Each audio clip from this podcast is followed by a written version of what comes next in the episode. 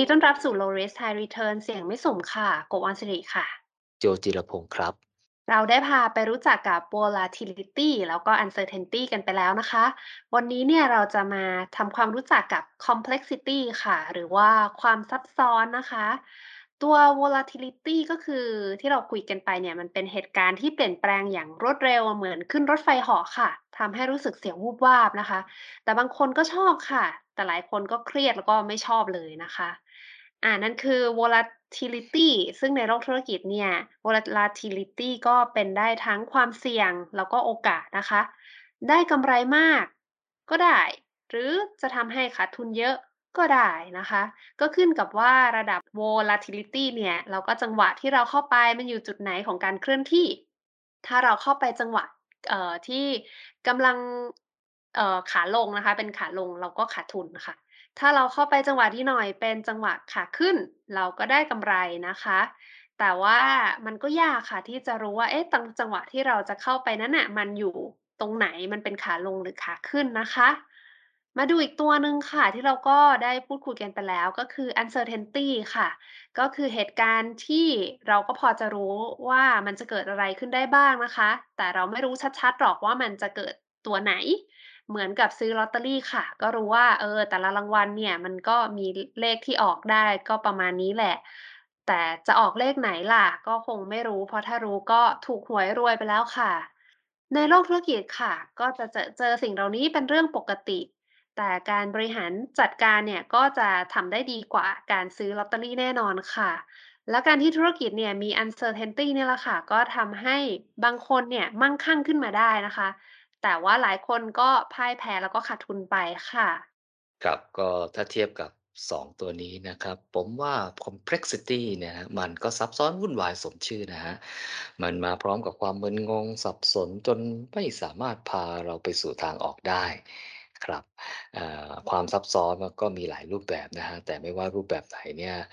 ก็จะทำให้เราไปสู่ความปวดหัวนะฮะจับต้นชนปลายไม่ถูกนะฮะก็ต้องอาศัยการมีสติสัมปชัญญะ ก็ต้องอาศัยการคิดเรียบเรียงอย่างมีตรรกะเหตุผลหลักการนะฮะแล้วค่อยๆคคลี่คลายไปจนหาทางออกได้นะครับ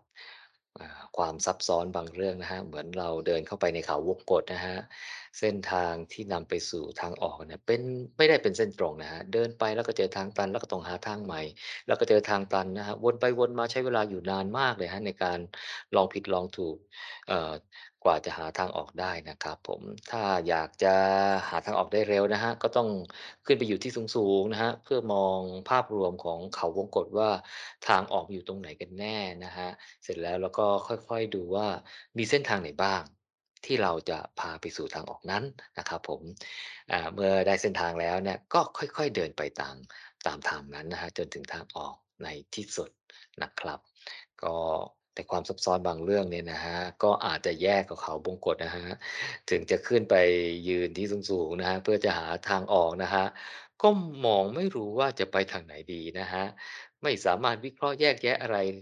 ว่าเป็นเส้นทางที่นำไปสู่ทางออกได้นะฮะความซับซ้อนแบบนี้เนี่ยก็อาจจะไม่สามารถคลี่คลายได้ด้วยวิธีการแบบธรรมดาครับ ค่ะ แล้วในอืมยุคปัจจัยที่กิจกรรมทางสังคม หรือว่าปรากฏการณ์ต่าง ๆ นะคะ มีความสัมพันธ์กัน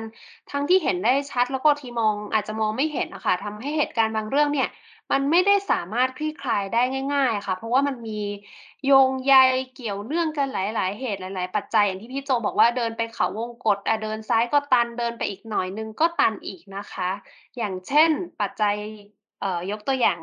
ปัญหาฝุ่น PM 2.5 เนี่ยค่ะ เป็นปัญหาที่ชัดมากเลย ตอนแรกเราเดินไปทางซ้ายอ่าที่บอกว่า โอ๊ยมันต้องเกิดจากการเผาไหม้ของรถยนต์ แน่เลยเข้าใจกันแบบนี้อ่าแต่พอล็อกดาวน์ก็ยังมี PM 2.5 อยู่นะคะอ่าแสดงว่าทางตันล้วเราลองหันไปทางขวาบ้าง หรือว่า PM 2.5 เนี่ย มันจะเกิดจากโรงงานอุตสาหกรรมนะคะ แต่พอไปสืบค้นดูก็บอกว่าในรอบบริเวณกรุงเทพเนี่ยมีโรงงาน มากกว่า แต่ว่า PM 2.5 เนี่ยน้อยกว่าค่ะ หรือว่ามันจะอยู่ในทุกๆที่นะคะ พอลมไม่พัดฝุ่น PM 2.5 ก็สะสมตัวนะคะ แต่สถานการณ์เดียวกันในฤดูอื่นค่ะ ฝุ่น PM 2.5 เนี่ยก็ไม่ได้มากเท่าช่วงต้นปีนะคะ เมื่อไม่สามารถวิเคราะห์ได้อย่างชัดเจนค่ะ เราก็รู้สึกว่าปัญหาเนี้ยมันมีความซับซ้อนจังเลยนะคะ ถ้ามองไปในสังคมค่ะ เราก็จะเห็นปัญหาหลาย ๆ อย่างที่แก้ไม่ได้สักทีนะคะ ไม่ว่าจะเป็นปัญหาความยากจน ปัญหาเกษตรเอ่อสินค้าเกษตรราคาตกต่ำปัญหาการศึกษา ปัญหาจราจร ปัญหาบ่อนการพนัน ปัญหาธุรกิจคอร์รัปชันปัญหาน้ำท่วมปัญหาภัยแล้ง และอีกหลาย ๆ ปัญหาปัญหาปัญหานะคะ ถ้า อธิบายฟังดูให้เข้าที ก็คือ เพราะว่ามันมีความซับซ้อนค่ะ มันก็เลยแก้ไขยากนะคะ เปลี่ยนไปพูดถึงเรื่องความซับซ้อนที่เกี่ยวข้องกับโลกธุรกิจกันบ้างดีกว่าค่ะพี่โจ ครับ ก็ถ้ามองความซับซ้อนในโลกของธุรกิจนะ โลกการทำงานหรือการตัดสินใจนะครับ ความซับซ้อนเนี่ยจะถูกมองในแง่ของคุณลักษณะที่ทำให้เกิดความปั่นป่วนทางความคิดนะฮะ เรียบเรียงได้ไม่ชัดเจนว่าอะไรที่จะนำพาไปสู่เป้าหมาย หรืออะไรกันแน่ที่ทำให้ผลการทำงานไม่เป็นรลุเป้าหมายนะครับ ตัวอย่างเช่นนะฮะบริษัทแห่งหนึ่งนะฮะศึกษาการออกผลิตภัณฑ์ตัวใหม่นะฮะศึกษาตั้งแต่ความต้องการของตลาดพฤติกรรมลูกค้า สินค้าที่มีอยู่แล้วสินค้าใกล้เคียงกันคู่แข่งกันราคาที่เหมาะสมคุณภาพสินค้าการออกแบบบรรจุภัณฑ์ตลอดจนการรายการส่งเสริมการขายต่างๆนะครับเป็นการทำงานที่บริษัทเคยทำมาก่อนนั่นแหละจะออกผลิตภัณฑ์ใหม่ก็ทำประมาณนี้แหละ แต่ผลิตภัณฑ์ตัวใหม่กลับไม่ได้รับความการตอบรับจากตลาดคือขายไม่ค่อยได้นี่เองนะครับหรือขายน้อยกว่าเป้ามากเลยนะครับเอ่อ มุมมองของลูกค้า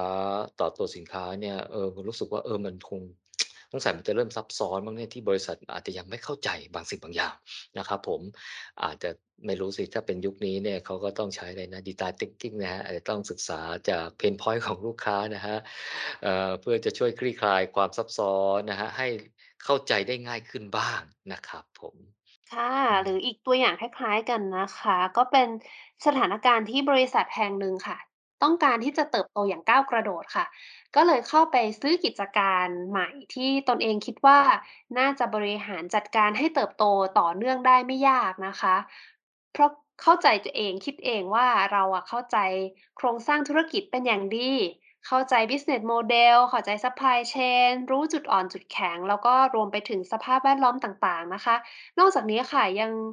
รักษาทีมบริหารแล้วก็พนักงานไว้ได้ด้วยนะคะ แต่พอ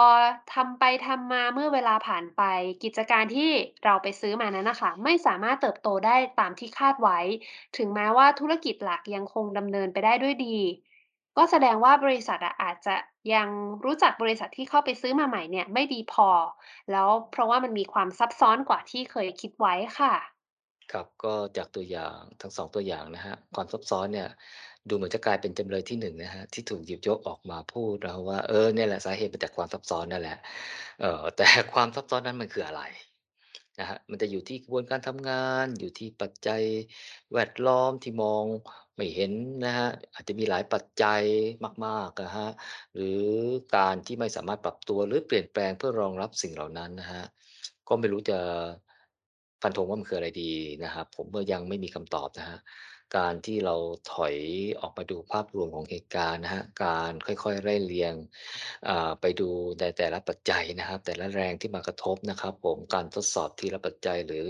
หลาย ๆ ปัจจัยรวมกันนะครับหรือเอาไปทดสอบในแซนด์บ็อกอะไรเงี้ยนะครับก็อาจจะช่วยคลี่คลายปม ที่มันซับซ้อนได้นะครับผมก็แต่ทั้งนี้นะครับอย่าลืมปัจจัยที่ตัวคนมอง หรือคนวิเคราะห์ปัญหาด้วยนะครับผมคนเหล่านั้นอาจจะไม่เก่งพอที่สามารถวิเคราะห์แยกแยะหาสาเหตุหรือไล่เรียงเหตุการณ์ได้นะครับจนทำให้เกิดความงุนงงสับสนเองนะครับผมแต่ถ้าเราไปให้คนที่เขาเก่งๆเนี่ยมาดูนะครับปัญหาเดียวกันเลยนะครับเขาก็อาจจะบอกว่าไม่เห็นซับซ้อนเลยก็ได้นะครับผม นะครับเอ่อแต่ที่ผมคิดว่าแย่ที่สุดเลยนะครับซึ่งเอ่อเป็นที่สุดแห่งความซับซ้อนเนี่ยนะครับของผมก็คือปกติเราก็ทำงานกันดีๆนะครับไม่มีอะไรซับซ้อนเลยนะครับแต่ก็มาคิดทำอะไรเปลี่ยนแปลงอะไรขึ้นมานะครับโดยเข้าใจว่าจะทำให้มันดีขึ้นนะครับมีประสิทธิภาพมากขึ้นประสบความสำเร็จมากขึ้นนะแต่ดันไปสร้างความซับซ้อนจนกระทั่งส่งผลกระทบในภายหลังนะครับเอ่อ แต่ผมคิดว่าเรื่องแย่ๆแบบนี้เนี่ยก็ไม่น่าจะเกิดขึ้นในยุคที่เราก้าวสู่ยุค Digital Transformation นนะครับเพราะยุคนี้เนี่ยมีแต่ปรับปรุงกระบวนการทำงานให้เรียบง่ายไม่ซับซ้อนนะครับแถมก็ยังทำให้เราสามารถวิเคราะห์โจทย์ทางธุรกิจที่มีความซับซ้อนได้มากขึ้นไปอีกนะครับไม่ว่าจะเป็นการทำ Data Analytics นะครับบน Big Data หรือการใช้เอไอนะครับเข้ามาช่วยหาโซลูชันนะครับ ความซับซ้อนเนี่ยก็ก็ดูเหมือนจะกลายเป็นความไม่ซับซ้อนอได้เลยนะครับผม เพราะว่าดูประหนึ่งว่าเราก็รู้ Insight จากข้อมูล Big Data เหล่านั้นนะครับผมก็วันนี้ก็มารู้จักความซับซ้อนที่อาจจะกลายเป็นความเสี่ยงอะไรของเรานะครับผมประมาณหนึ่งนะครับคิดว่าน่าจะเป็นประโยชน์กับทุกท่านนะครับ ผมสำหรับวันนี้คงประมาณนี้ครับ ขอบคุณมากครับ สวัสดีครับดีค่ะ